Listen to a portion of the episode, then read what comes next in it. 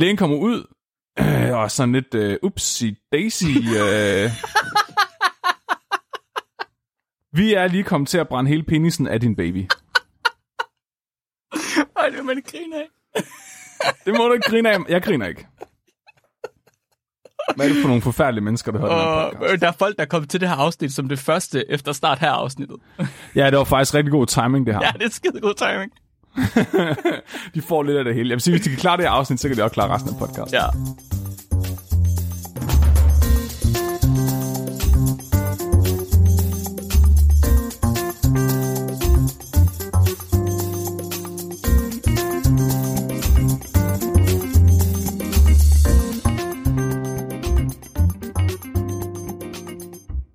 Vi bringer en advarsel.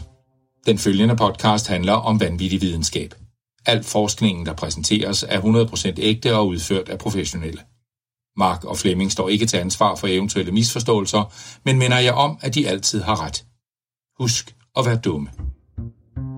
Hej alle sammen, og hjerteligt velkommen til Videnskabeligt Udfordret.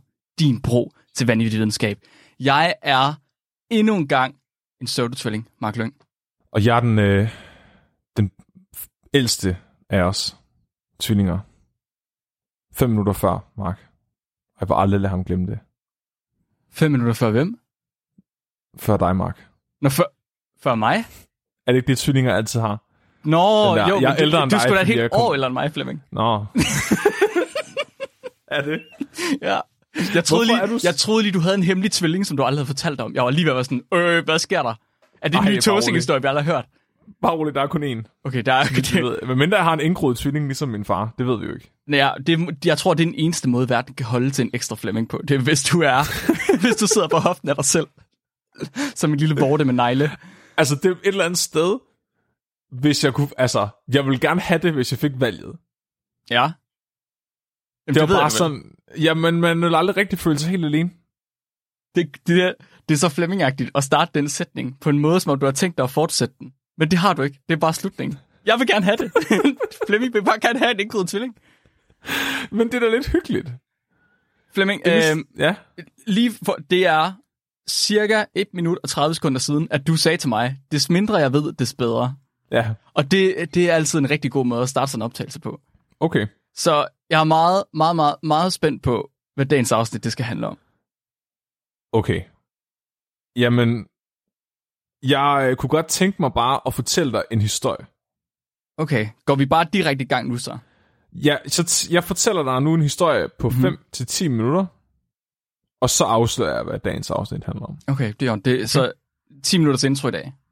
Det er perfekt. Det er øh, forspil, Mark. Det Ja. har jeg lært noget om, at det er vigtigt for Klebutis, Verdens længste... hvis den skal folde sine hønsevinger ud. Jeg skulle lige til at sige verdens længste teaser. Så, Ja. ja. så passer vi jo, så er vi jo stadig i det samme tema.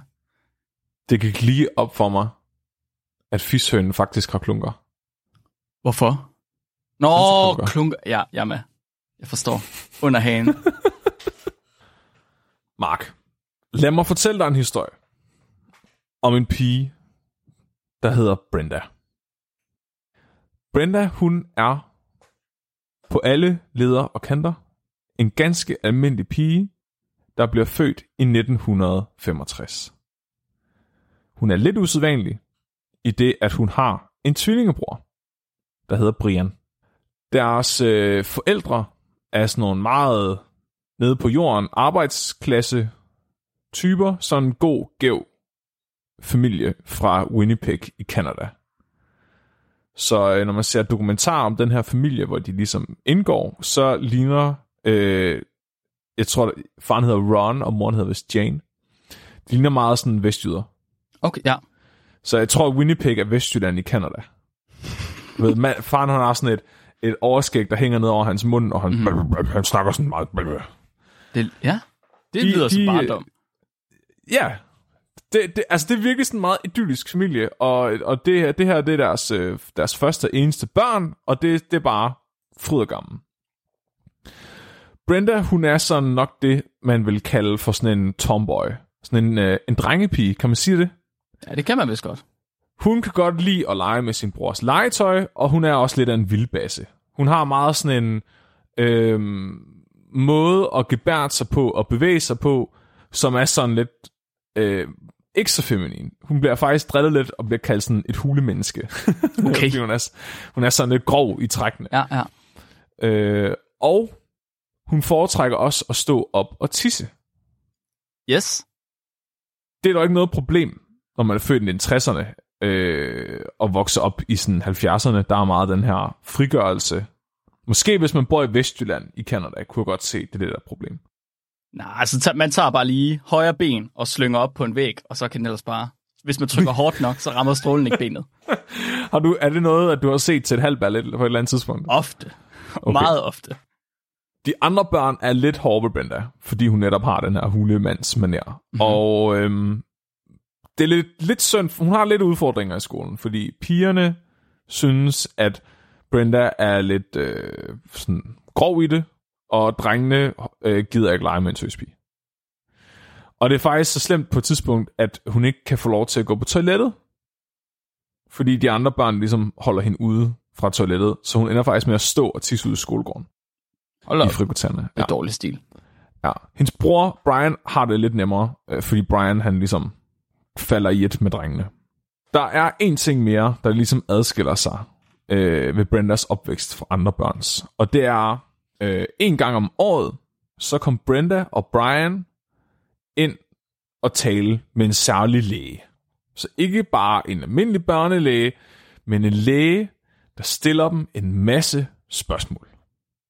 Han stiller dem især nogle meget mærkelige spørgsmål omkring deres personlige udvikling. Han er især meget interesseret i det her med, at Brenda opfører sig sådan lidt maskulint. Den her lidt, hvad kan man sige, drengepige-agtige adfærd. Mm-hmm. Og allerede fra Brenda er syv år gammel, fokuserer han utrolig meget på at stille Brenda spørgsmål omkring køn. Og det ved vi, fordi vi har faktisk transkripterne fra samtlige af de her møder med nogle få undtagelser. Så han stiller hende rigtig mange spørgsmål omkring, hvordan man for eksempel kan se forskel på en dreng og en pige. Noget med nogle tissemænd, noget med nogle tissekoner måske. Han var meget interesseret i at vide, hvad var Brendas opfattelse af køn. Okay. Brenda og Brian ved dog ikke, hvorfor de taler med den her læge. Må jeg stille et spørgsmål? Ja, Ved de godt, at andre børn ikke er inde ved sådan en læge? det tror jeg ikke. Okay. Jeg tror måske ikke, de tænker, at der er noget usædvanligt ved det her. Nej, okay, så de er ikke klar over, at det er mærkeligt. Ikke på det her tidspunkt i hvert fald. Der er Okay. de meget sådan, syv år gamle, vi gør, hvad mor og far siger. Yes, good. Det tror jeg også selv, jeg vil være som syvårig. Ja, Øhm, Brenda og Brian, de bryder sig dog ikke om de her besøg. De synes, at det er sådan lidt ubehageligt at tale med ham her, lægen. Og han stiller måske nogle lidt for mærkelige spørgsmål nogle gange, og er sådan lidt grænseoverskridende med sin adfærd. Og det bliver lidt værre, især da de bliver ældre. Det skal jeg nok øh, høre mere om. Brenda får også flere og flere problemer med mobning i skolen, og føler sig fortsat mere og mere utilpas og sådan ulykkelig. Lægen her har dog et forslag til, hvad der kunne hjælpe hende. Fordi Brenda er faktisk født anderledes. Brenda har en atypisk, primitiv vulva, som lægen kalder det. øh, nå. Så hans idé om en primitiv vulva, det er ligesom, at den ikke går ordentligt ind. Kan man sige det? Den er sådan mere overfladisk. Det er, du, det er du simpelthen nødt til at uddybe. Hvad, hvad betyder det? Det betyder, at hendes kønsdel ikke rigtig er ordentligt. Altså, de er sådan lidt misdannet. Okay, Hun har en misda- et misdannet underliv yes. På en eller anden måde, som gør, at han mener, at hendes seksuelle udvikling ligesom er, og hendes kønsudvikling er på en eller anden måde øh, påvirket af det her. At Okay. hendes vulva er, de er, jeg bruger ordet primitiv, jeg tror, de kalder det en øhm, rudimentary. Så, Okay. en, øh, så når noget er rudimentary, så er det sådan reduceret til dets bestanddele. Altså Ja. sådan meget, øh, ja, man vil nok sige primitiv på dansk. Han foreslår, løsningen på Brendas ulykkelighed og hendes problemer er, at hun skal opereres. Hun skal have lavet en rigtig vulva. Og øh, til folk derude, en vulva, det er en tissekone. det er en videnskabspodcast her, folkens. Det mener han, at det, der skal til for at gøre Brenda lykkelig. Og det ved vi fra de her transkripter. Han spørger hende især, altså, og det er noget, han begynder på allerede, da hun faktisk er syv år gammel. Og han begynder sådan lidt at presse hende og spørge, hvor gammel skal du være, før du er klar til at få lavet en ordentlig tidskone. Og Brenda er meget afvisende og bryder sig egentlig ikke om ideen om at få lavet en øh, rigtig tidskone. Han øh, presser hende for eksempel og siger, jamen hvad med til næste år, når du bliver 8? Men Brenda er afvisende og til siger til sidst under pres, når jeg bliver 13 år, så kan vi tale om det. Okay, okay, ja. Og da Brenda så bliver 13 år, vender den her læge tilbage til ideen. Og han er meget insisterende. Han er faktisk så insisterende, at han prøver at arrangere et møde imellem Brenda og en anden kvinde, som har fået lavet den her operation, også for ligesom at vise, at det ikke er farligt. Okay. Men Brenda vil ikke høre på den her operation, og øh, ender til sidst med at tro med at begå selvmord som 13-årig, God, god damn. hvis de ikke stopper med det her pis. Ja. Og ender med at blive dybt, dybt deprimeret som 14-årig. Som i hendes forældre begynder faktisk at blive bange for, om hun ligesom følger det her selvmord til dørs. Øh, Fordi at den her læge ville have, at hun skulle have den her operation. Hun havde det i forvejen dårligt psykisk, Ja, okay. og følte sig utilpas og ulykkelig. Ja. Og det var det, der han, lægen mente, at løsningen ville være at få opereret den her vagina. Alle ved, at hvis du får opereret din vagina, så Ja, bliver du ikke mobbet længere. nej. Og jeg tror bare, det hele, det er meget forskeragtigt. ja, det er det fandme. Der er bare virkelig, hold kæft, har forskere bare ikke nogen forbindelse til virkeligheden nogle gange.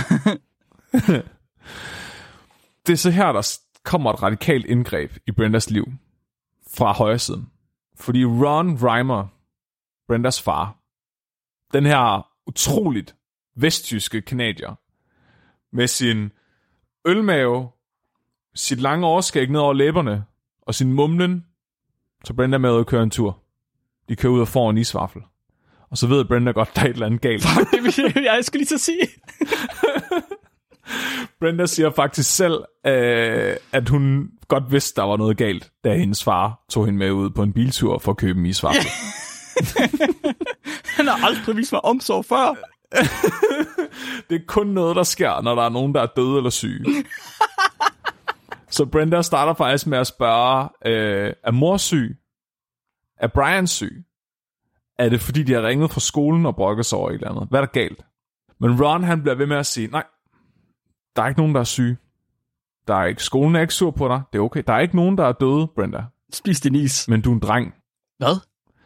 Du er en dreng. Du er født biologisk som en dreng. Din tvillingebror, Brian, er din enæggede tvilling. Hvad? Hvad? Hvordan? Hvorfor? Hvad? Oh, jo, jo, jo. Og Brenda sidder og hører på hele historien om, hvad fuck der er foregået bag hendes ryg, uden han vidste det. Fordi Brenda var faktisk født Bruce. What the fuck? Og Bruce sidder med sin vaffelis i hånden og glemmer at spise den. Den smelter bare ned af hans arm, mens han får fortællingen af, fra sin far om, hvad der egentlig er foregået hele hans liv bag hans ryg. God damn, gåsehud, Flemming. Shit. Mine damer og herrer, velkommen til øh, nok det mest kontroversielle afsnit, jeg kommer til at lave podcasten i et stykke tid. Du skal, efter det her, så er du nødt til lige at holde lav profil. I dag kommer det til at handle om øh, afskårende tissemænd. Ja. Ja, du ser alt for begejstret ud lige Ja. nu. øh, tusindvis af afskårende børnetissemænd. Ja. Afbrændte børnetissemænd. Ja. Det kommer til at øh, handle om øh, kønsteori. Det kommer til at handle om evolutionspsykologi. Og det kommer til at handle om øh, nok de mindre kontroversielle idéer om tvillingstudier. Så rigtig mange elementer, øh, velkendte elementer fra podcasten, der ligesom kulminerer i den her historie. Alt, hvad jeg har hørt indtil nu, det var bare træning til dagens afsnit. Det var en indledning. Det var en indledning. Ja. Så den her doktor, hans navn var Dr. John Money. Det er det sygeste efternavn. Det er ikke hans rigtige efternavn. Jo, Det, det er, kan det ikke være. det er hans efternavn. Fuck, jeg vil hedde Mark Penge. Han hedder Dr. Money. Dr. Money. Det er ret sejt. Så jeg har været meget i tvivl om, om jeg skulle lave det her afsnit. Okay. Det er faktisk et, øh, et emne, jeg har fået anbefalet af en af mine venner, der hedder Jonathan. Så Jonathan havde set en dokumentar om den her læge. Og så gik jeg ind og læste op på det, og så tænkte jeg, fuck, fuck, fuck, fuck, fuck, fuck. det her det er alt for kontroversielt, det tør jeg ikke snakke om. Så er der nogen, der bliver sure på mig. Så øh, med det i mente vil jeg gerne lige have lov til at komme med en disclaimer. For det første en disclaimer om, at øh, dagens afsnit kommer til at være lidt grotesk. Så hvis man er, hvis man er, hvis man er en sart sjæl, så vil jeg anbefale, til, i stedet for at høre øh, afsnit om Jan.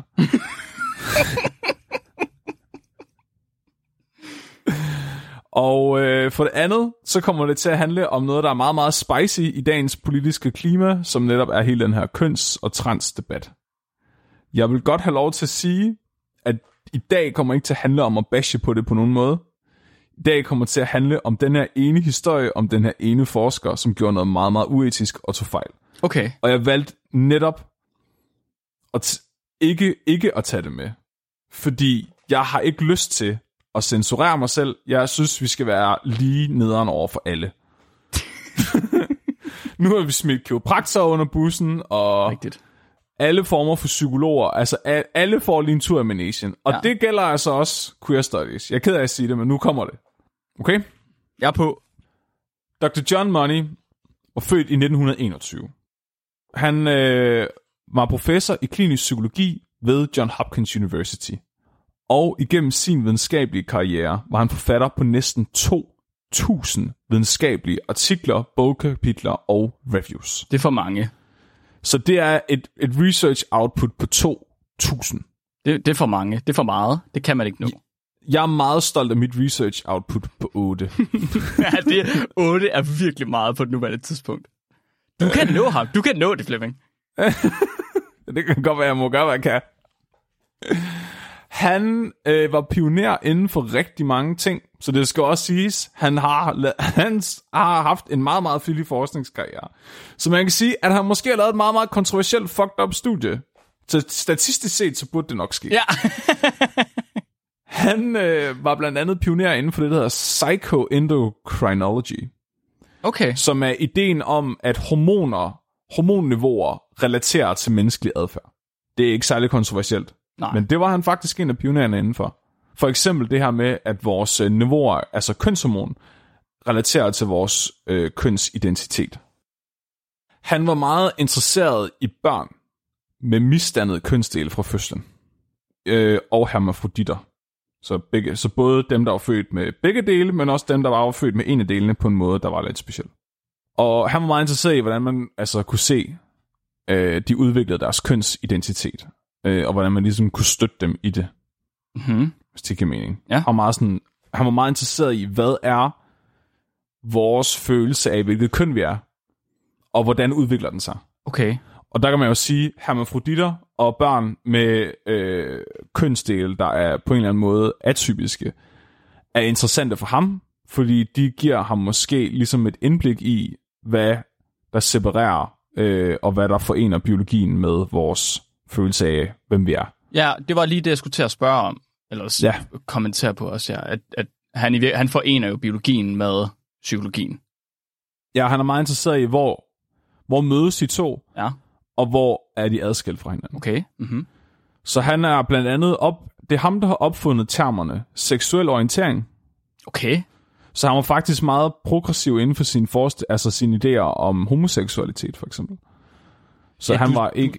Du sagde, så Brenda Bruce var i 60'erne. Mm-hmm. Født i 65, var det sådan, var? Ja, Ja, ja. okay. Så og han, han, har er født i 21. I 21, okay. Så han har Ja. forsket i, wow, hele vejen op siden 40'erne, 50'erne-agtigt. vel? Ja. Hold da op, ja. Ja. Han, øh, ja, han var meget veletableret forsker, da det her studie startede. Han har opfundet termet kønsroller, Okay. Kønsidentitet, altså gender identity, og han har opfundet øh, termet parafilia, parafili, som betyder seksuelt afvigende. Okay. Så folk, der har seksuelt afvigende øh, præferencer. Så det er noget, der ikke er normalt. Folk, der for eksempel tænder på Eiffeltårnet. Ja. Den her, altså blandt andet det her koncept om gender identity var meget øh, nytænkende. Altså det der med, at øh, ens op, altså det var en idé, et koncept, han havde om, at man opfatter sit køn, og det er nødvendigvis ikke afhængigt af ens biologi. Og øh, ideen om, hvordan gender role er, hvordan man ligesom udlever sit køn.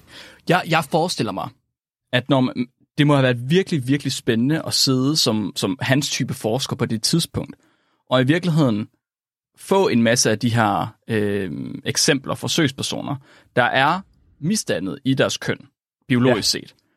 Og så også opleve, at den misdannelse i køn, den både altså den kan føre til, at de kan opfatte sig selv som både det ene og det andet køn.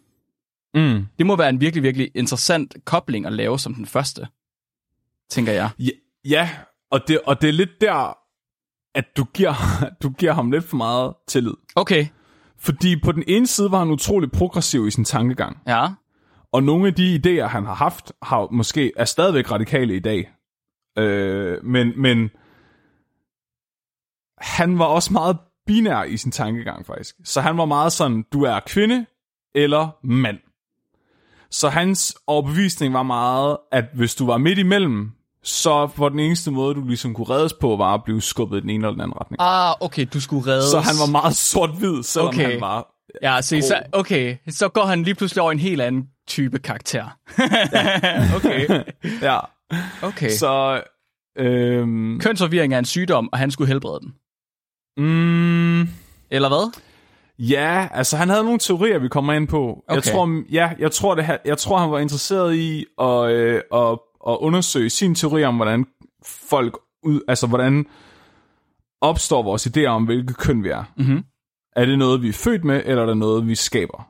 Okay. Det er han meget interesseret i at undersøge. Mhm. Og så er han interesseret i at undersøge, om man så med den viden kan behandle børn, der er født med et, hvad kan man sige, tvivlsomt køn. Ja.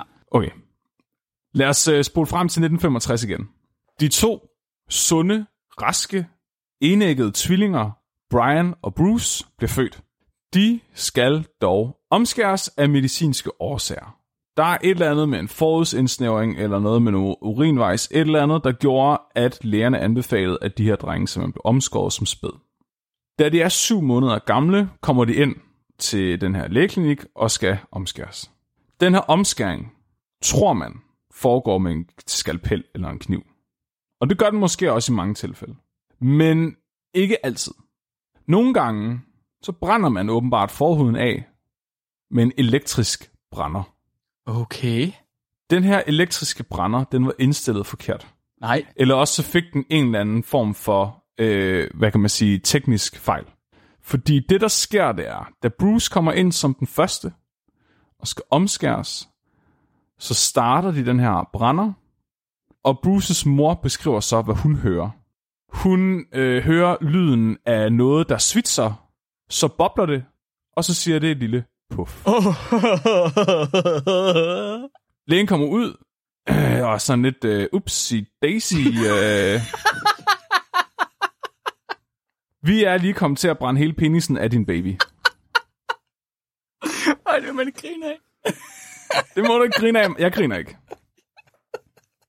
Hvad er det for nogle forfærdelige mennesker, der hører den her Og podcast? øh, der er folk, der er kommet til det her afsnit som det første efter start her afsnittet. Ja, det var faktisk rigtig god timing, det her. Ja, det er skide god timing. de får lidt af det hele. Jeg vil sige, hvis de kan klare det her afsnit, så kan de også klare resten af podcasten. Ja. Øhm, ja, det er ikke så godt. Hun siger selv, i, og der er, så jeg vil sige, den her historie har været rigtig øh, nem at lave talepapir til, fordi der er mega mange interviews og dokumentarer og transkripter og videnskabelige noter fra det hele. Okay, Så det hele er direkte fra familiens mund og fra John Moneys mund. okay. Men jeg vil sige, moren er sådan lidt upålidelig. Fordi i den, ene, i, den, i den første udgave, der fortæller hun det, som om hun er til stede, da omskæringen finder sted. Senere fortæller hun det, som om hun ikke er der, og de ringer til hende fra hospitalet. Hvem vil så være til stede? Den syv Ja, det er også lidt mærkeligt. Baby. sætter du bare to babyer af og får dem omskåret. Det er sådan lidt underligt. Men øh, i hvert fald, summa summarum, det er, at den her tissemand, den bliver simpelthen svitset. Okay. Og det er ikke så godt. Og efter det, så beslutter de sig, at Brian, ah, vi tager sgu ikke lige chancen. Han får lov til at beholde sin forhud, så han bliver aldrig omskåret. Okay. Med Janets egne ord. Åh oh, nej, drenge tillægger deres penis så stor betydning. Hvad skal vi gøre? Dengang, der kunne man altså ikke transplantere en ny penis på. Det kan man i dag. Okay. Øh, de er meget, meget ulykkelige og fortvivlede i lang tid efter det her. Og det vil jeg vel nok også være, hvis det var min baby, der fucking blev lemlæstet mm-hmm. af en læge. Og sådan en dag, så sidder de og ser fjernsyn og får en øh, åbenbaring. Fordi på øh, et kanadisk talkshow ser de Dr. John Money.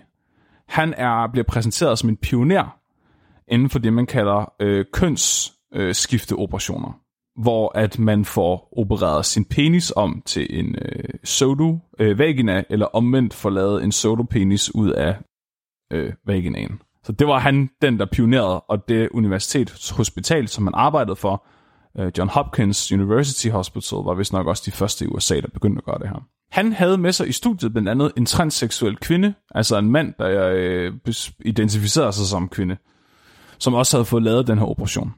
Og Janet bliver fuldstændig øh, betaget af, hvor feminin den her mand egentlig er blevet. Og så tænker hun, hmm, så kigger hun over på sin baby, der har fået brændt penisen af. Altså, han er jo allerede halvvejs. Nej. Så øh, de ringer sgu til Dr. John Money, og øh, han er meget, meget begejstret, da han hører om det her i telefonen. Fordi det, han har her, det I skal huske på, det er, det her, det er enæggede tvillinger. Så for vores tvillingestudie, så ved oh. du, at du har faktisk den perfekte kontrol. Fuldstændig. Det, er, det her, det er, han, og det ved han, det her, det er hans livs karrieremulighed. Det her, det er altså en ud af en milliard, at han får den her chance. Han kan nu teste sin teori. Han har den her idé om, at børn først udvikler deres identitet, deres kønsidentitet, inden for de første to år af deres liv. Så det vil sige, det er ikke noget, de er født med, det er noget, de får. Så hvis du kunstigt laver et barn om, giver den et andet køn, så vil den vokse op og blive til det køn. Ja. Hans hypotese. Ja. Han mener, at børn er født fuldstændig kønsneutrale. Bortset fra deres kønsorganer. ja, men, men det er fordi, på dansk, der siger vi ja. øh, øh, køn om begge dele. Ja. Det, han mener, det er forskellen på gender ja. og sex. Yes, så biologisk yes, yes. køn og køn. Han mener jo så, at den her kønsidentitet ikke er medfødt, men er noget, man pådrager sig gennem mm-hmm. sin mhm. opvækst. Okay. Og at alle børn er intet køn. Så, så det her det er det perfekte eksperiment. Fordi nu har han to biologiske drenge, der er fuldstændig identiske, og vokser op med de samme forældre på den samme skole under de fuldstændig samme forhold. Det er så elegant for ham, det her. Den eneste forskel, det er, at den ene af de her drenge bliver opfostret som værende en pige. Hvis hans teori er korrekt, så vil øh, Bruce vokse op til at blive en Brenda. What the fuck? What the fuck? What the actual fuck? Det må man ikke, det er et barn. Det kan du ikke bare gøre. det var så meget federe at være forsker dengang. De der forældre, de der forældre, det, det, vi så ham på fjernsynet, så må han kunne redde mit barn. What? Det, det er så træsagtigt. Hvor er det sindssygt? Det er ret sindssygt. Ja. Der er dog et problem, som de ligesom er nødt til at overkomme, mm-hmm. inden de kan gå ordentligt i gang med det her studie. Fordi det her studie vil jo gerne undersøge en dreng, der mangler det mest centrale komponent i sin kønsidentitet, som John Money selv siger det. Mandlige kønsorganer. Mm-hmm. Det er altså kun dillerdalleren, der er blevet fjernet. Åh oh, nej! Åh oh, nej! Åh oh, jo. Så han klipper resten af? Han får arrangeret, at det her søde spædbarn kommer ind til lægen en gang til, og så gør lægen sit arbejde færdigt. Han... De fjerner resten af Bruces penis og kastrerer ham. What the fuck? De, det er... Er, er der ikke faktisk en diskussion i Game of Thrones om, hvorvidt de der Unix, om det kun er skaftet, man kapper af, eller om det er klunkerne, man kapper af, eller om det er begge dele? Og det er noget med, at de finder ud af, at det kun er klunkerne, de kapper af. Ham er, der har de taget det hele. Ham her har de taget det hele, ja. Jesus Christ. Og så, øh, da lægen alligevel er i gang, så under Dr. Moneys instrukser, så laver han ud af det væv, der er tilbage, en primitiv vulva. sådan så at det udad til ligner, at Bruce har en tissekone. Huh. Sådan så at man kan sige, øh, illusionen er komplet. Det er lidt vildt. Det er vildt at høre. Det lyder som om, at, at det er sådan noget, det kan man bare. at hvis der alligevel ikke er noget dernede, så kan man bare lige lave det om. Jeg tvivler på, at det er sådan der i virkeligheden. Jeg forestiller mig ikke, det er bare noget, man gør. Jeg forestiller ikke, mig ikke, det er sådan, du går ind til en læge, og så siger, hvis jeg du lige fortæller dig, hvad du skal sy, så, skal, så laver vi lige en tissekone ud af det her. Der bliver refereret til den som en rudimentary vulva, så det kan godt være, at det har været en meget, meget grim, grim Okay, okay, okay, ja, fair nok. Ja. Vi ved det jo ikke. Vi har ikke set et billede af det. Nej, Det kan være, at det lignede en fishøn. det, så har det været en meget, meget, meget kompleks vulva. Ja. Det kan godt være, at han freestyler lidt. Bruce er nu officielt blevet til Brenda. Og øh, den her case er også kendt, øh, fordi han, han publicerer også selvfølgelig senere data fra det her studie. Mm-hmm. Og, den er, øh, der, og der er de jo så selvfølgelig anonymiseret, så han giver dem nogle andre navne. Og den bliver så kendt som The John and Joan case. Så John bliver til en Joan, så Mm-hmm. Bruce bliver til en Brenda. Han giver forældrene nogle simple instrukser. Han siger, I må aldrig nogensinde fortælle Brenda, at hun er født som en dreng. Aldrig. Mm-hmm. Hvis I afslører det, så ødelægger I hele kønsskifteoperationen. Så hele, det hele er ødelagt. Så han siger ikke kun, I ødelægger mit eksperiment, han siger, hvis I gør det her, så ødelægger I jeres barns Ja. overgang til at blive en kvinde. Ja, ja, ja. Ingen omkring ham, hende, undskyld, må nogensinde behandle hende som andet end en kvinde. Under nogen omstændigheder. Det betyder også, at Brian, øh, Brendas bror, vokser op i den tro, at Brenda er en pige, født pige. Ja. I virkeligheden, så skulle forældrene øh, ikke gøre andet, og det siger jeg med de vildeste citationstegn, men ikke gøre andet end at lade som om selv, at, at barnet var en pige. ja. Fordi der er ingen andre, der ved, at det var en dreng til at starte med. Men jo, Ja. hvad med resten af familien? Var der andet familie? Det har der nok været, ja. Okay, det siger det siger Det lød foreshadowing. Nej, det er det ikke. De øh, har holdt sig væk fra øh, mediebilledet. okay, okay. Ja, så det, der, der, der, der bliver aldrig... Øh, jeg har ikke fundet nogen kilder på, hvad de har sagt til det. Nej. Jeg forestiller mig enten, at de har kottet kontakten til dem, eller at de er, måske er dårlig samvittighed over øh, de her børns skæbne, vælger ikke at stå frem. Okay, ja. Men de har, må, vi må gå ud fra, at de ikke har afsløret det for nogen. Det må, ja, altså for, fra øh, Brenda, undskyld, Bruces egen mund, så mm. vidste han ikke noget om det her, før faren fortalte ham det som 14-årig. Nej.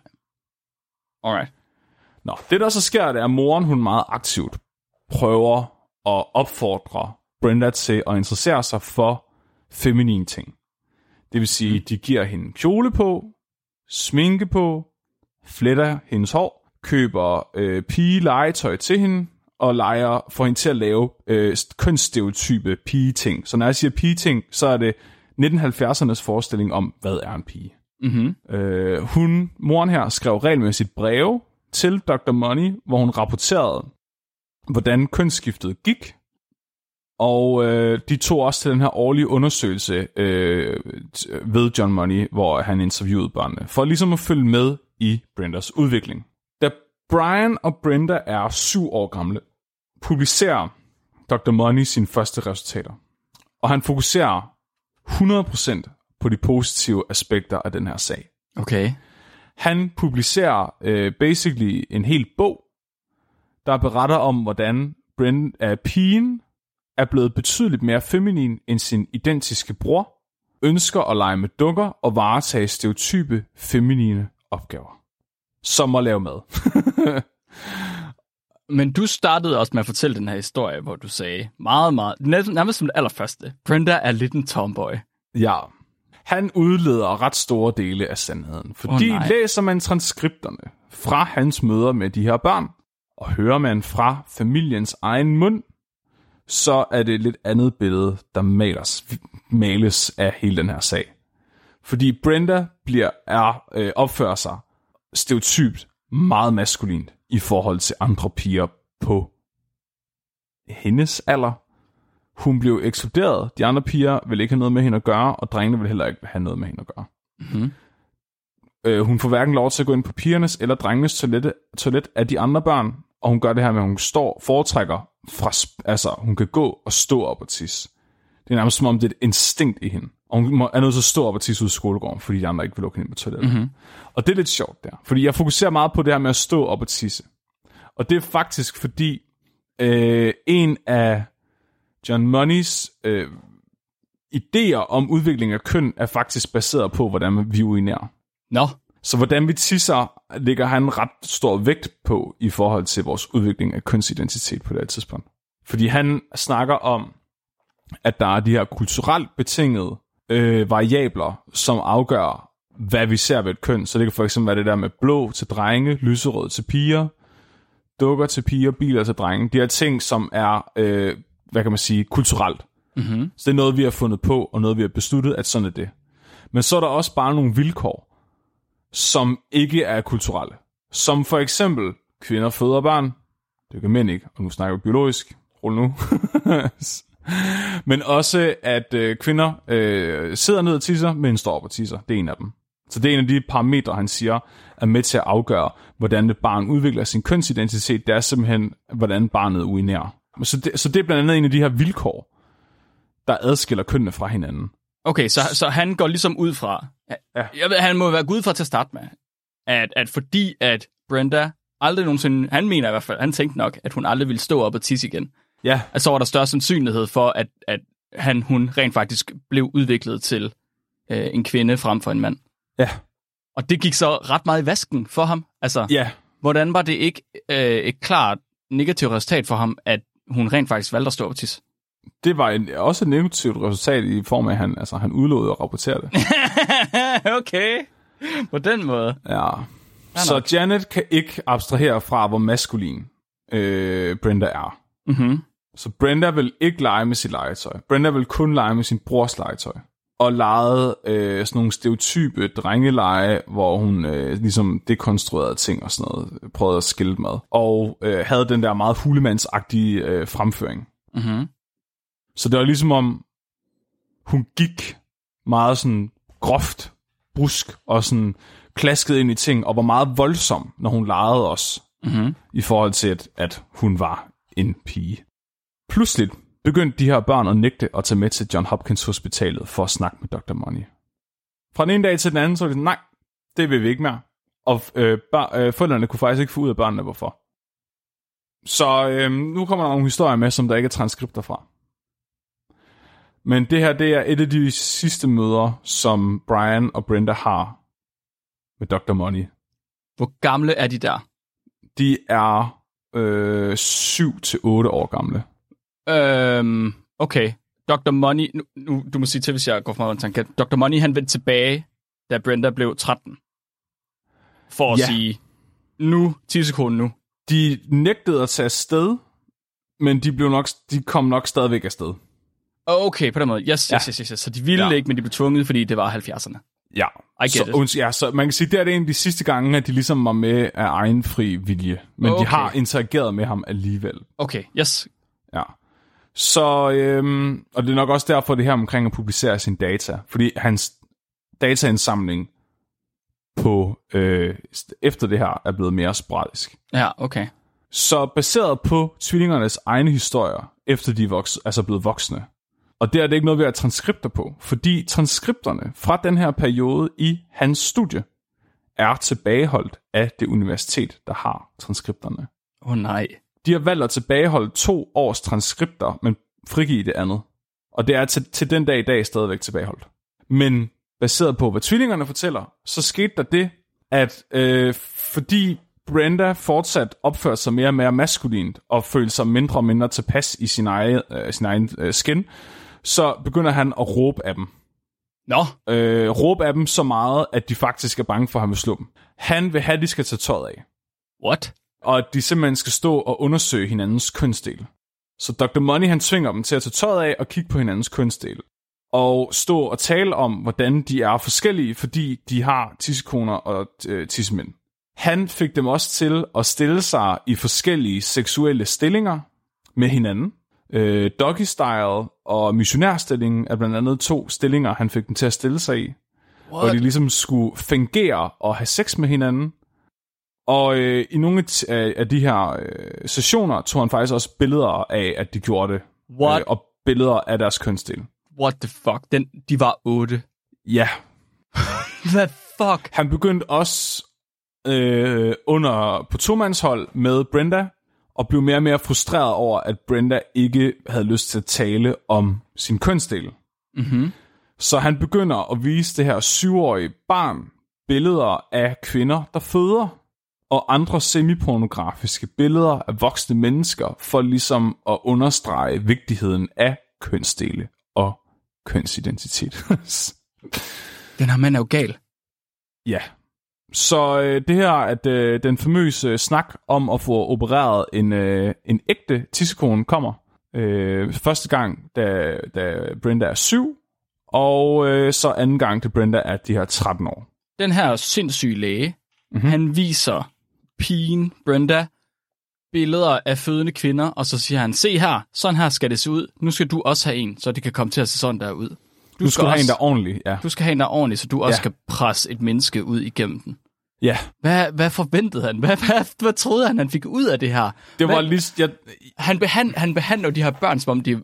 Jeg, jeg skulle til at sige, som om de var dyr. Det lyder næsten, som om han tillægger dem mindre. Altså, han forventer, at de bare er sådan logiske systemer, og han kan styre på en eller anden måde. Lyder det til. ja, øh, og det er det samme med de her seksuelle stillinger. Han mente, at de ligesom på en eller anden måde var instinktive og relateret til ens kønsidentitet. Når man er 8. han mente jo så tydeligvis, at han kunne vække en eller anden kønsidentitetsting i dem ved at, at, at, at få dem til at udleve de her øh, stillinger. Da de var 8. Ja, eller syv. Og eller syv. år. Eller, okay. Ja, spørgsmål. Så mange. Så mange. Du må hellere bare fortsætte. Øhm, det er så her, og forældrene ved jo selvfølgelig ikke noget af det her. Så, så Brenda og Bruce's, Brenda og Brians forældre ved ikke, hvad der foregår. De, de tror ikke, der er, altså de har ingen anelse om, at det her foregår. Børnene fortæller dem ikke noget. Det eneste, de oplever, det er, at børnene ikke har lyst til at vende tilbage. Dr. Money har højst sandsynligt talt med dem om den her operation, hvortil de har sagt, at de ikke vil gå med til det, med mindre at Brenda selv ønsker det. Som man rigtigt ville gøre, hvis det var, man anerkendte, at sit barn var et rigtigt menneske med Efter egne de øh, gav ham holdninger. lov til at skære klunkerne af. Ikke? Ja. True. God. Touche. Det er så nu, at øh, Ron Reimer ikke længere kan holde til det. Ron Reimer kan ikke længere holde til, at Brenda er så ulykkelig. Mm-hmm. Og beslutter sig for på den her skæbnesvangre dag at køre ud med sin 14-årige datter og fortælle hende, at hun er hans søn over en vaffelis. Nej. Jeg havde glemt det med isen. Du har ret, det er en vestjyde. Det er en vestjyde. Med det samme, Brenda hører det her, så er der bare noget inde i ham, der falder på plads. Han føler sig for første gang i sit liv, med sin egen ord, lykkelig. Ja. Og som om, at han passer i sin egen krop. Ja. Og han vælger med det samme at skifte navn til David. Okay. Han tog ikke Bruce tilbage. Nej, han hedder da- nu hedder han David Reimer, Ja. og hans bror hedder stadigvæk Brian Reimer. Yes. På det her tidspunkt, der har øh, får David øh, i sit tidlige voksenliv en erstatning for, at den her læge har fucking øh, brændt hans pik af. Okay. Så han får faktisk råd til at få syet en ny penis på. Fordi det er en operation, man nu er i stand til at gøre i mellemtiden. Så mens han er vokset op, er det blevet muligt at operere en penis på igen. Fedt. Problemet er bare, at han har stadig ingen boller. Fordi dem har de jo skåret af overlagt. Så han kan stadigvæk ikke lave noget mandligt kønshormon, eller, øh, hvad kan man sige, få den her tissemand til at lave andet end at tisse. Jeg kan ikke huske, vi snakkede om øh, testosteron i forbindelse med hårtab-afsnittet. Jeg kan ikke huske, hvornår det var, at det gik op for folk, at testosteron lige med, øh, altså mand og kommer fra testiklerne. Er det der omkring? Det kan jeg simpelthen ikke huske. Men Jeg bare- altså, jeg Money har jo haft en idé om, han var jo en, han Ja. var en af de første, der snakkede om vigtigheden af kønshormoner. Ja, fordi jeg, jeg sidder og tænker, og jeg tænker på, om Dr. Money har vidst på det tidspunkt, hvis jeg kapper klunkerne af, så kan han ikke lave mandligt kønshormon, og derved kan han ikke blive til en mand. Altså vi vil sige, hvis det ikke har været almen kendt viden, så har han nok været en af de mennesker i verden, der er mest kvalificeret til at, bedømme, om det var. Det kan du fuldstændig ret i. Og jeg, skulle, jeg, da jeg sagde det, kom jeg til at tænke på, det ville ikke være en skidt ting for ham. Han ville se det Nej, som en god nej, ting, nej. fordi han prøver jo at lave Bruce om til Brenda. Præcis. Ja. Og øh, i nogle kilder fremgår det også, at Brenda fik hormonbehandlinger med østro, altså kvindelig kønshormon. Okay. Øh, ja. Så det er også meget vildt, når man ser dem, de her tvillinger som voksne. Som børn, der ligner de hinanden utrolig meget, inden Ja. de kommer i puberteten. De, den ene har bare langt hår, den anden har kort hår. Som voksne, der er de mega... Du vil aldrig gætte, de var i familie. Okay. Så øh, David er meget, meget, meget spinkel. Ja. og øh, har stadigvæk tæt hår, og øh, har sin oprindelige hårfarve. Ja. Hvor Brian ligner fuldstændig sin far. han er bare sådan en ordentlig bøf, med et overskæg og, øh, og halskaldet og okay. gråhåret. Det er virkelig syret at se. Det er vildt, hvor meget kønshormon det, det gør ved vores udvikling af vores udseende. Altså, vi kan, de er jo enægget tvillinger, så vi kan udelukke ret mange andre parametre. Men altså, øh, der er helt sikkert noget kulturelt eller miljø, eller hvad man siger. Jo, jo, jo, jo. Så, ja. så han er rig nu. Han har en diller. Han har stadig ingen boller. Han øh, bliver faktisk hugget op nu, øh, så, så øh, hans svigerinde, så Brians kone, Mm-hmm. får en genial idé, fordi øh, David kunne mega godt tænke sig at få børn. Så, øh, så Jane øh, har faktisk en veninde, der har børn i forvejen. Hun har allerede tre børn. Og øh, de, øh, hun introducerer David og den her veninde for hinanden, og de bliver pladask forelsket, og nu bliver David simpelthen øh, familiefar til tre børn. Okay. Bum. Og, og tingene går egentlig okay nu. Indtil omkring år 2000 har opdaget de, at Dr. Money han stadigvæk taler om øh, Bre- øh, Brenda som værende en succesfuld kønsskifteoperation. Oh, shit. Men der er mere til det her. Fordi baseret på succesen af den her case om Brenda, som får skåret sin kønsdel af, og så vokser op som pige, fuldstændig succesfuld og velfungerende, så vælger man i USA per policy, hvis et barn bliver født med tvivlsomme kønsorganer, så skærer man dem af og kalder dem piger No. tusindvis af børn, intersex børn i USA, er blevet kastreret og har fået fjernet deres kønsdele på grund af Dr. Moneys resultater. What the fuck? Uh, what? Nej, nej. Var, var han... Var det fordi, han benægtede over for sig selv? Var han in denial, I guess, over at det ikke virkede? Troede han oprigtigt på, at det virkede for sig selv? Eller gjorde han det med fuldt overlæg i ond tro? Jeg tror, at han troede så meget på sin egen idé, at han ikke tillagde case, altså han besluttede sig for, at det var for alles bedste, hvis han fakede resultaterne. Fordi han troede så meget på sin teori, at Brenda bare var en mislykket forsøg. Det, det, det, er definitionen af storhedsvanvid. Ja. Fuck en psykopat. Ja, det her, det er, den, så der kommer noget, øh, der kommer noget backlash på det her nu. Fordi øh, David og Brian og Janet og, og Ron, altså mm-hmm. hele familien, beslutter sig for at stå frem. Og de kommer faktisk med på The Oprah Winfrey Show i år 2000. Okay. Og udsendelsen ligger på YouTube, hvis man har lyst til at se den. Den kommer i episodebeskrivelsen. Men der kommer de faktisk ind og fortæller deres historie. Og øh, afslører Dr. Money for øh, den syge stodder, han egentlig var. Om hvordan at han faktisk havde ødelagt deres liv Okay. på mange punkter. Og så bliver Og- han så bliver han, så får han slået hånden af hele det videnskabelige uh, community, og hans, alle hans papers bliver retracted, og han har ikke noget arbejde, og han mister alle sine penge. John Hopkins øh, University Hospital har stadigvæk en afdeling øh, dedikeret i hans navn. Ja, så kæft mand. Det er hver gang. Jeg ved det jo, når jeg spørger. Ja, og mange af hans idéer øh, lever stadigvæk videre den dag i dag i bedste velgående. Han øh, påstod selv, at kritikken mod hans øh, forsøg kom fra højreorienterede antifeminister, som bare vil have kvinder tilbage i køkkenet og på madrassen. Hvilket er lidt underligt, synes jeg, fordi hans kønsteorier var heller ikke særlig feministiske. Altså han var jo også meget altså sådan, konservativ i, hvad han synes var en mand og en kvinde. Måske, Ja, måske udviklede han sig over tid. Måske havde Ja. han nye holdninger i år 2000. Men det havde jo ikke noget med den her case at gøre. Nej, det har du selvfølgelig ret i. Fordi han prøvede jo faktisk bare at lave en mand om til en kvinde, og så sende den kvinde i køkkenet og ind på madrassen. Han prøvede at lave en mand om til en kvinde ved at sende en kvinde i køkkenet. Ja. Ja.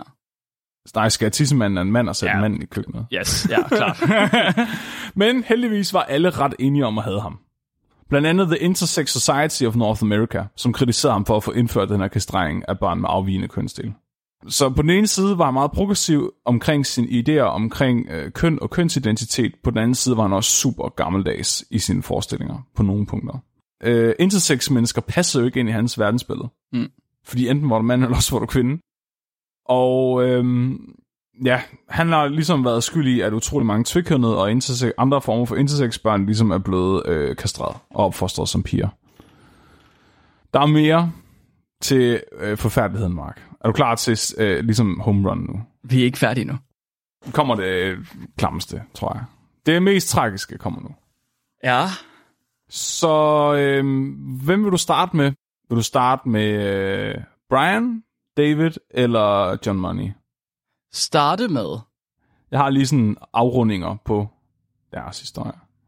Tvilling, altså, vil, du, vil du høre om tvillingerne eller om uh, Dr. Money? Øhm, lad, os, lad os tage tvillingerne. Okay. Ja. Så Brian og David har, får desværre et meget, meget anstrengt forhold til hinanden. Brian han bliver faktisk rasende og reagerer meget, meget voldsomt, da han får at vide, at Brenda er en dreng. Han er jo på en eller anden måde blevet snydt og vildledt hele sit liv om, hvem hans søskende er. Mm-hmm. Kan man sige det? Der er ikke rigtig nogen, der finder ud af, hvorfor han reagerer så voldsomt, men der er bare et eller andet op i hans hoved, der slår klik. Og Brian bliver faktisk skizofren. Af oplevelsen. Det kan vi jo ikke sige noget om. Skizofreni er generelt ikke særlig godt forstået. Nej, okay. Man kan sige, at de var genetisk er de mere eller mindre ens. Der er selvfølgelig altid variabler, selv i enæggede tvillinger. Mm-hmm. Men David bliver ikke skizofren. Okay. Brian han bliver skizofren, og han begynder at tage stoffer. Og det, han dør af en overdosis øh, i år 2002, så kort tid efter de stod frem med deres historie. Oh. Oh, shit. Okay. Muligvis var det et selvmord. Han kom så aldrig over den her oplevelse. Hold da op. Men det var jo nogen år efter. Shit. Okay. David mister øh, sin bror for det første, Mm-hmm. til det her tragiske, måske selvmord. Han mister alle sine penge. Der er en uh, hedgefond, der investerer hans penge i noget, der er lort, og han, Ej. øh, så han er nødt til at komme på arbejdsmarkedet, men det kan han ikke, fordi han, han har jo ledet de penge indtil nu, så er der ikke nogen, der vil hyre ham. Hans kone øh, vil gerne have en pause. Hun trænger lige til noget space. Og øh, det sker alt sammen mere eller mindre samtidig. David han tolker det her, som om han ikke er en rigtig mand, der ikke kan give hans øh, kone det, hun gerne vil have. Så han øh, i år 2004, så tager han et øh, oversaget havlgevær og skyder sig selv i hovedet. Jesus Christ. Han blev 38 år gammel. Okay, og hvad sker der så med Dr. Money? Dr. Money, han øh, fortsætter egentlig med øh, at være professor emeritus. Hans øh, institut lever stadigvæk i bedste velgående i dag, og mange af hans idéer lever videre i moderne forskning. Øh, hans, øh, hvad kan man sige, metoder, som blev introduceret i forhold til kønsskifteoperationer, øh, hormonbehandling og hans idéer, han indført om kønsskifteoperationer, lever ligesom videre i dag. Og ja, det viste sig selvfølgelig, at han havde nogle andre kontroversielle meninger. Så han, øh, han havde jo den her idé om, øh, han mente basically ikke, der var noget galt i at være pædofil. Okay. Så øh, vi snakker om det her med, at han introducerede begrebet om... Parafili. Øh, parafili, ja. Så han, øh, han var faktisk selv øh, for, fortaler for øh, pædofile. Øh, han sagde, at øh, han mente ikke, pædofili var forkert, hvis begge parter ønskede det. Stop. Han sagde, at det var øh, videnskabeligt forkert, at vi, separ- at vi ikke separerede affektionel pædofili fra sadistisk pædofili. Fordi han mente, at affektionel pædofili, altså pædofili, der kommer af omsorg, simpelthen kommer fra voksne mennesker, der har så stort et overskud af omsorg for børn, at de gerne vil have sex med dem. Mm. Og at han mener, at det er godt for begge parter, hvis barnet ønsker det. barn kan ikke vide, om de ønsker det på det tidspunkt. Det... Altså, Mark, han er jo ekspert i børns udvikling, ikke? Altså, Jeg, har, jeg sidder lige nu, Flemming, lige nu sidder jeg og har det som om, at jeg har været igennem sådan en Choose Your Own Adventure book. Og jeg har valgt alle de forkerte muligheder. Det er som om, at det her det var den dårligste, den dårligste ending, jeg kunne få. Jeg har virkelig, jeg bladrer alle de forkerte sider igennem. ja. Vi startede med, vi, så vi startede med en, en, en, en lille drengebarn, der ved et uheld fik kappet tissemanden af.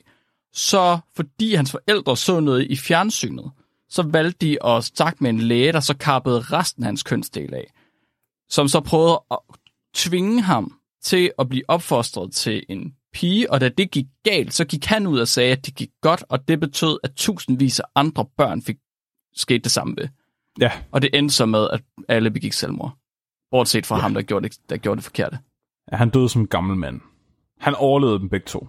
Han døde først i 2006 eller sådan Lige om lidt fortalte du mig garanteret, at han, øh, han fik Nobelpris eller noget sindssygt. noget. han fik virkelig, virkelig mange priser for alt muligt andet. Fuck, det er sindssygt. Ja.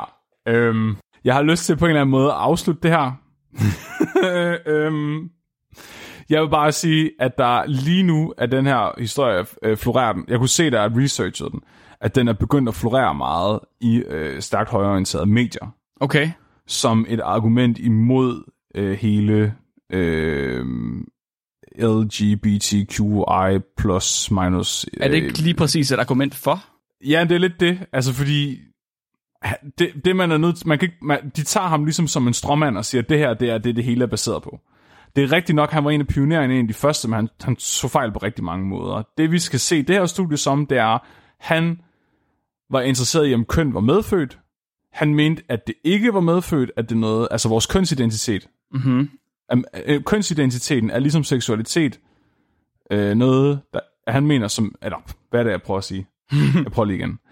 Han var interesseret i, om køn, altså vores følelse af, hvilket køn vi er, var medfødt. Det mente han, det var det ikke.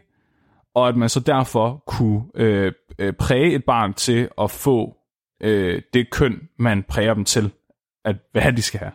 Og det øh, viste hans resultater sig så øh, faktisk, at det nok ikke var tilfældet, at øh, køn, ens kønsidentitet højst sandsynligt er på en eller anden måde medfødt.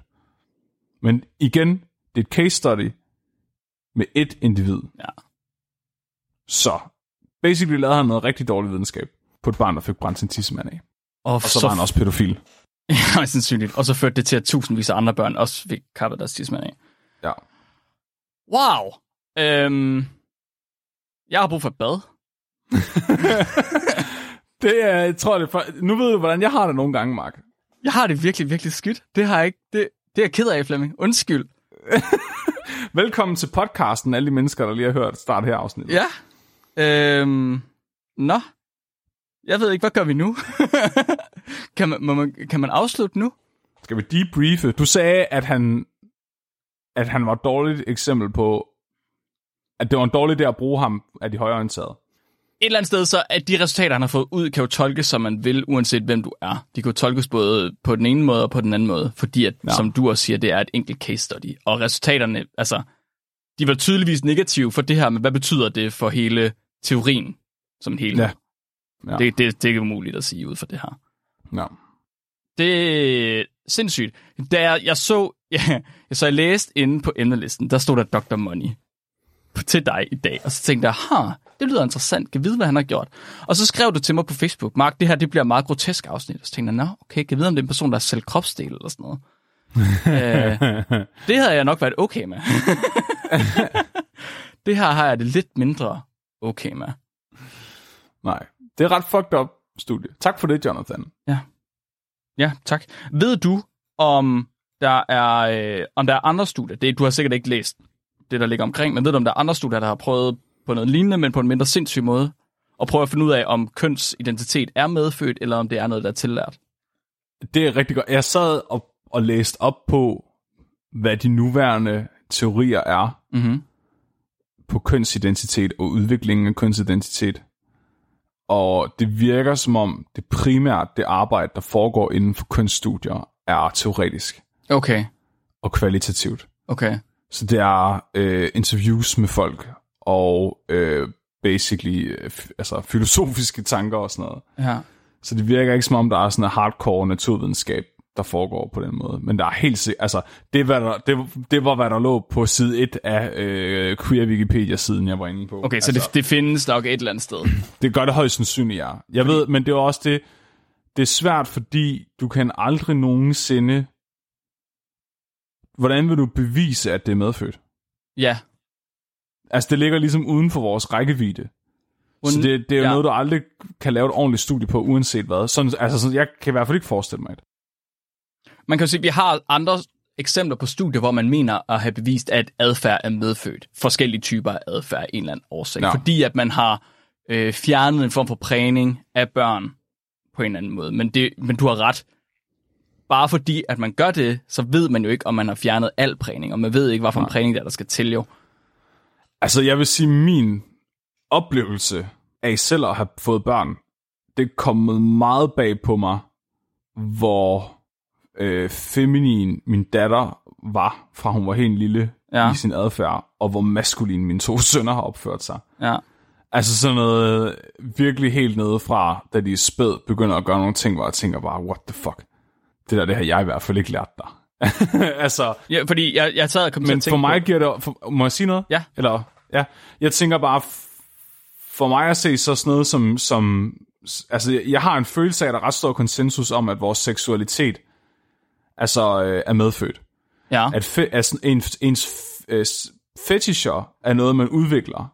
Ja. Men at ens generelle seksualitet er medfødt. ja, Og jeg har også en følelse af, at der, og det er bare, hvad jeg selv tænker, men jeg, jeg, jeg har også en idé om, at mange, øh, blandt andet homoseksuelle, synes det er stødende, hvis nogen spørger, hvor længe de har været det. Som Ja, ja, det ja. en, en beslutning, de har taget. ja.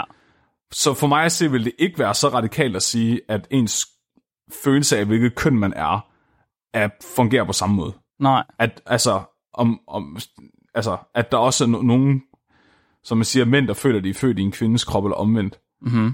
at de, at de, øh, at det ligesom er medfødt. Jeg synes, det der med at sige, at det er noget, man tager en beslutning om, eller mm-hmm. det er noget, man lærer, virker sådan lidt fluffy. Men det er nok bare, altså det er bare min mavefornemmelse, efter selv haft børn. Ja, nej, du har ret. Det, det er ikke noget, der er så kontroversielt. Det er ligesom, da jeg, kom, da jeg sagde før, at det her studie nok i virkeligheden øh, talte for det, at, at kønsidentitet er medfødt. Så sagde du også lige bagefter, det er et case study med et individ. Ja. Og det er bare, vores bias gør bare, at vi er virkelig hurtige til at tage det her ene resultat, og så løbe med det og sige, Nå ja, fordi det her barn, det blev, og det, altså det blev op, det opvokset med sit kønsidentitet helt fra spæd. Også selvom man akt, aktivt prøvede noget andet.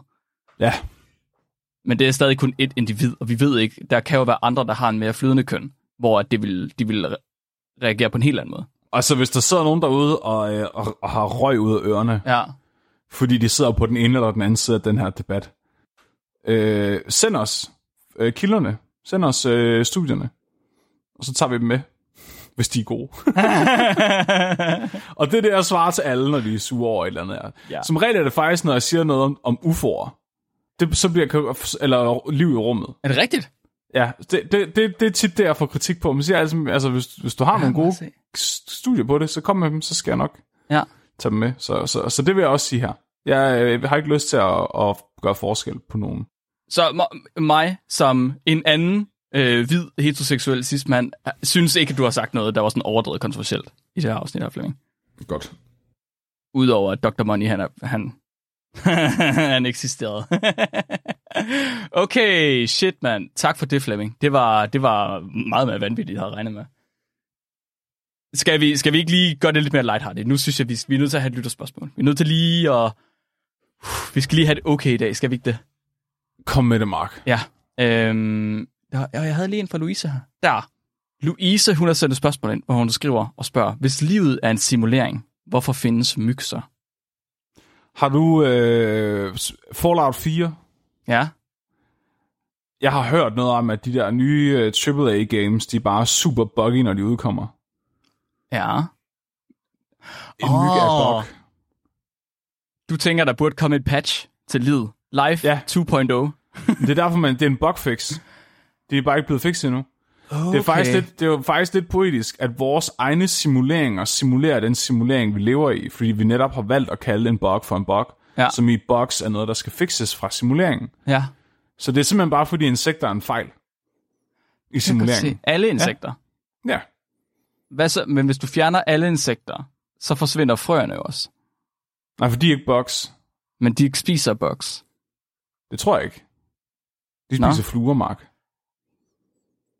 Okay. Flemming, øh, skal du, skal du øh, have dine matematikpenge tilbage? Hvad? Hvordan finder man ud af, om noget er et insekt? Hvad? Hvordan finder man ud af, om noget er et insekt? Har du set Løvernes Konge? Hvordan finder man ud af, om noget er et insekt, Flemming? Hvis Timon og Pumba spiser dem, så er det insekter. Jeg er ret sikker på, at biologerne vil være en lille smule uenige med dig. Jeg tror også, Timon og Pumba de spiser andre ting end insekter. Nej, det gør det ikke. Jeg, jeg, kan, nu, jeg tæller nogle gange flere ben end seks. Mark, hvad snakker du nu om? Der, et insekt har seks ben, Flemming. Nå, ah, Jo, det har æderkopper har flere. et, et æderkop er ikke insekter. Orme har sgu da ikke nogen ben. Hvad Orme er ikke insekter. det er bløddyr, Flemming. Jeg snakker heller ikke om insekter, jeg snakker om bugs, Mark. Hvad? Nå, okay. Der er stor forskel. Jeg, jeg har lært for nyligt, at øh, bug, altså computerbug, det blev coinet af øh, en kvinde, som var hende, der lavede verdens første computerprogram. Fordi at da hun øh, altså lavede selve programmet, der øh, var der en flue, der var fløjet ind i hendes computer og ødelagde øh, overførslingen af strøm. Åh, oh, det er sejt. Er det ikke sejt? Det er ret sejt. Det er ret sejt. Det kan jeg virkelig godt lide. Så myg eksisterer, fordi at vi ikke har fået den næste, altså vi ikke har fået en ny patch. Vi har ikke fået en bugfix endnu. Vi har ikke fået en bugfix endnu. Vi er stadigvæk i alfa-versionen af, af simuleringen. Det er derfor, at Langeland eksisterer. Er global opvarmning et hotfix? Uh, det var, ja, et server wipe. det tror jeg. Ja, det tror, det tror jeg, du er ret i, Flemming. Ja. Alright. Tusind tak for spørgsmålet, Louise. Hvis I sidder derude med et brændende spørgsmål, så kan I øh, også få det besvaret. I skal bare sende det ind til os. Send det ind på Facebook eller Instagram eller via vores mail. Man kan finde en kontaktformular også på vores hjemmeside. Man kan simpelthen sende ind alle mulige forskellige steder. Så hvis I gerne vil have et uh, dårligt spørgsmål på et godt svar, så er Ja. vi klar. Vi sidder her hver eneste tirsdag. Uh, Flemming, er der noget, du gerne vil bede lytterne om oven på det her meget makabre afsnit? Åh, oh, det var et godt spørgsmål, Mark. Jeg Jeg, er bare, jeg er meget glad for dem i dag, kan jeg mærke. Ja, Jeg har måske lidt dårlig samvittighed, efter at have lavet det afsnit. Jeg bare sige, at jeg holder utrolig meget af jer alle sammen. ja. Find, I er bare så søde. find, den, find, Jeg var ikke ked af find jeres nærmeste ven, eller veninde, eller familiemedlem, og giv dem verdens største krammer, Ja, og sige, du må godt beholde din penis. Det er okay. det er sjovt, øh, ja, hvor mange der er efterhånden. Det er sådan lidt mærkeligt for mig. Jeg kan ikke lige fatte, hvor mange der egentlig hører podcasten. Det er ret. Du har, du har lige fortalt 15.000 mennesker om et barn, der fik brændt sin tissemand af, og så bagefter kappet resten af sine testikler. Altså, jeg øvede mig nede i Rema. Der var i hvert fald 15 mennesker. Hvad synes de om historien? De, det var som om, de kørte ikke særlig meget efter, efter de første 20 minutter. Så ville de bare gerne videre i køen. Wow! Jeg var Ja. virkelig, virkelig opslugt efter de første 20 minutter. Tak, Mark. Tak. Det var næsten, altså, jeg tænker, vi skal have fat i nogle af de der mørkeland-lyttere. Ja, de vi kommer fået- efter i dag. Ja. nu har vi fået fat i rigtig mange vanvittige verdenshistorier-lyttere. Nu skal, nu skal vi have fat i dem fra Mørkeland, Mark. Nu bliver vi True, true Science Podcast. Ja, True Science. Ja, alright. Jamen, uh, tusind tak, fordi I alle sammen I lytter med. Det er en sand fornøjelse at få lov til at fortælle jer lidt om noget videnskab hver uge. Vi skal have dagens dyrefakt, Flemming. Er du klar til det? Kom med det. Dagens dyrefakt er sendt ind af Camilla. Og Camilla, hun har skrevet ind, at en bidronning bliver ved med at formere sig, indtil hun har indsamlet 70 millioner sædceller. Det er flere, end jeg har i mine klunker. I hvert fald lige nu. Mit navn er Mark, Jeg er Flemming. og du er blevet videnskabeligt udfordret. Husk at være dum.